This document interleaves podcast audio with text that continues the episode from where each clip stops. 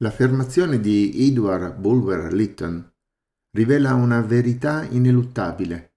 Nel momento in cui un pensiero viene espresso in forma scritta, ma aggiungerei anche verbale, ciò che era confinato nella mente dell'individuo entra nella realtà del sistema di cui è parte e la modifica.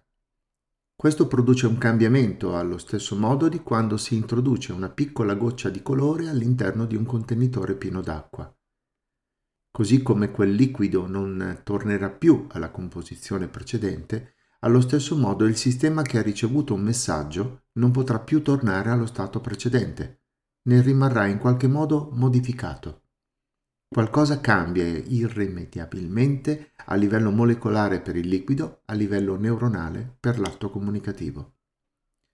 Quando ascoltiamo o leggiamo parole, soprattutto quando queste sono scritte per noi, il nostro pensiero inizia a produrre cambiamenti nella nostra mente, fino ad influenzare l'espressione stessa del D N A.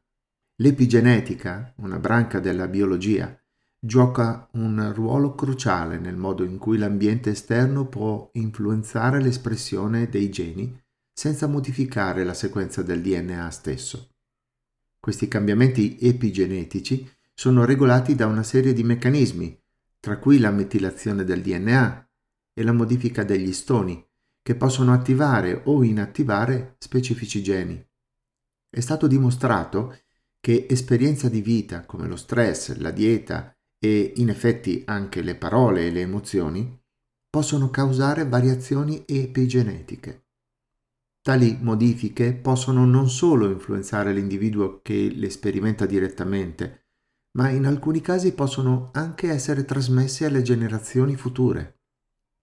Questo evidenzia la profonda connessione tra il nostro ambiente, comprese le parole che ascoltiamo e pronunciamo, e la nostra biologia a livello molecolare.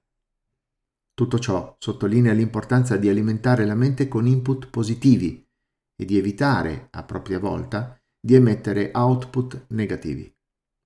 Naturalmente non possiamo impedire contaminazioni nel modo più assoluto.